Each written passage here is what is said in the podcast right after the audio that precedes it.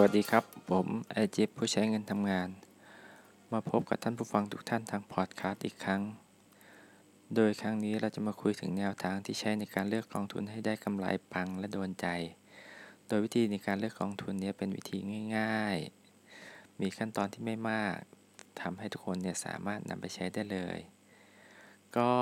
ผมแบ่งขั้นตอนในการเลือกกองทุนออกเป็น 3 ขั้นตอน คือขั้นตอนที่ 1รู้จักตัวเราเอง ขั้นตอนนี้เราจะต้องตอบคำถามที่สำคัญสำคัญคือ 1. เป้าหมายในการลงทุนของเราคืออะไร การตั้งเป้าหมายในการลงทุนทำให้เราสามารถวางแผน และประเมินผลการลงทุนได้อย่างชัดเจน โดยในการตั้งเป้าหมายที่ดีเนี่ยเราควรจะตอบให้ได้ว่าเราต้องการผลตอบแทน เท่าไหร่กี่เปอร์เซ็นต์จำนวนเงินที่เราจะนำมาลงทุนเนี่ยกี่บาท แล้วนำเงินมาจากไหน แล้วก็ระยะเวลาที่เราจะลงทุนเนี่ย สั้นหรือยาว 1 ปี 3 ปี 5 ปี นอกจากรู้เป้าหมายแล้วเนี่ย ก็ต้องประเมินตัวเองว่า เรามีความสามารถและความพร้อมในการรับความเสี่ยงสูงหรือต่ำแค่ไหน โดยในส่วนนี้เราต้องประเมินใน 2 อย่างก็คือความสามารถความสามารถในการรับความเสี่ยงก็คือ ถ้าเรามีความรู้ความเข้าใจเรื่องการลงทุนผลิตภัณฑ์กองทุน หรือสิ่งที่เราจะลงทุนเนี่ย อันนี้ก็คือความสามารถ แต่ความพร้อมในการยอมรับความเสี่ยงก็คือ ความรู้สึกของเราเอง ทัศนคติของเราที่มีต่อความเสี่ยง หรือผลตอบแทนที่เราอาจจะโอเคได้เยอะหรือได้น้อยกว่าที่เราคาดหวังเนี่ยเป็นยังไงบ้าง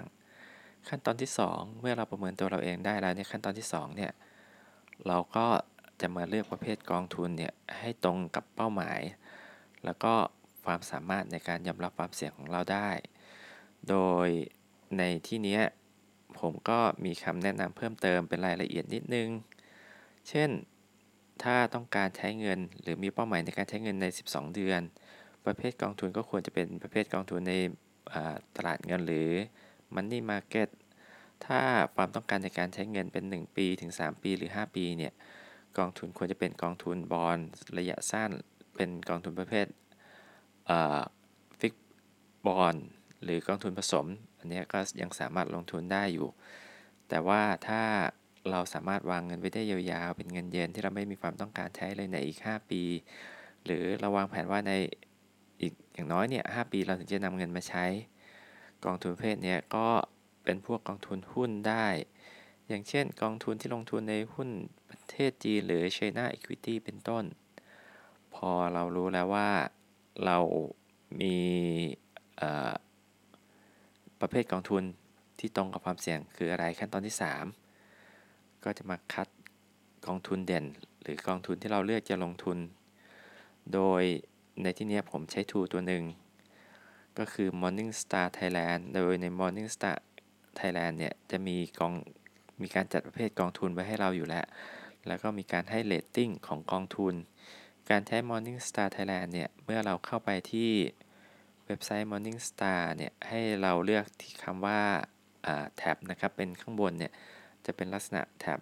หลาย ๆ tab จะเริ่มจากหน้าหลัก portfolio กองทุนในที่นี้ให้เลือกคำว่ากองทุน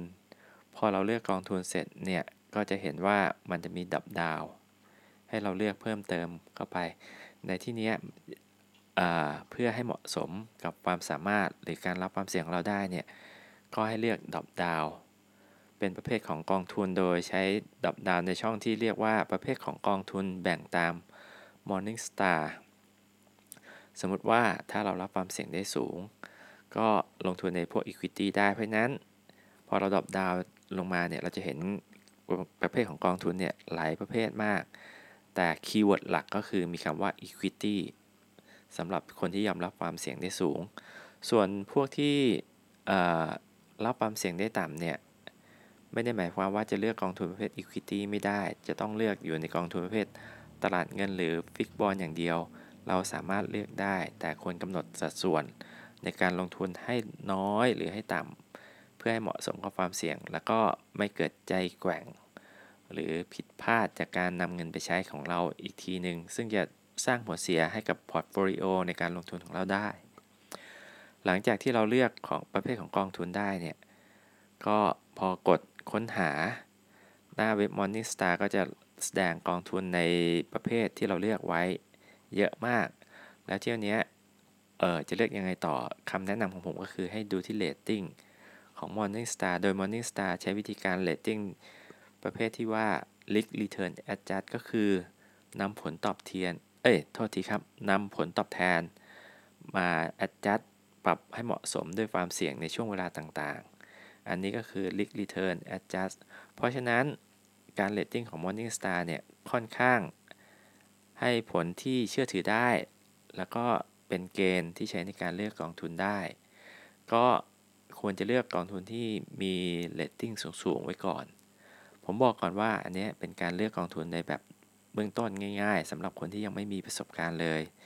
ส่วนคนที่มีประสบการณ์แล้วเนี่ยอาจจะมีรายละเอียดหรือดีเทลในการเลือกกองทุนเพิ่มมากกว่านี้ เอาละครับ มาถึงตรงนี้ทุกคนก็น่าจะพอเลือกกองทุนที่จะลงทุนกันได้ เหมาะสมกับตัวเองและเป็นไงครับ 3 ขั้นตอนนี้เป็นขั้นตอนที่ง่ายๆ ไม่ใช่เรื่องยาก แค่รู้จักตัวเอง เลือกประเภทกองทุนให้ได้และคัดกองทุนเด่นที่เราต้องการ ก็ถ้าใครมีคำถามก็สามารถคุยกับเราได้ทาง inbox หรือจะใส่คอมเมนต์ไว้ที่แฟนเพจของเราก็คือ fanpage Investor Jeep ได้นะครับผม เรายินดีแนะนำเอ้ยเรายินดีรับคำแนะนำจากทุกท่านที่เข้ามาในเพจของเราครับ วันนี้ก็คงคุยกันแค่นี้ก่อนครับ สวัสดีครับ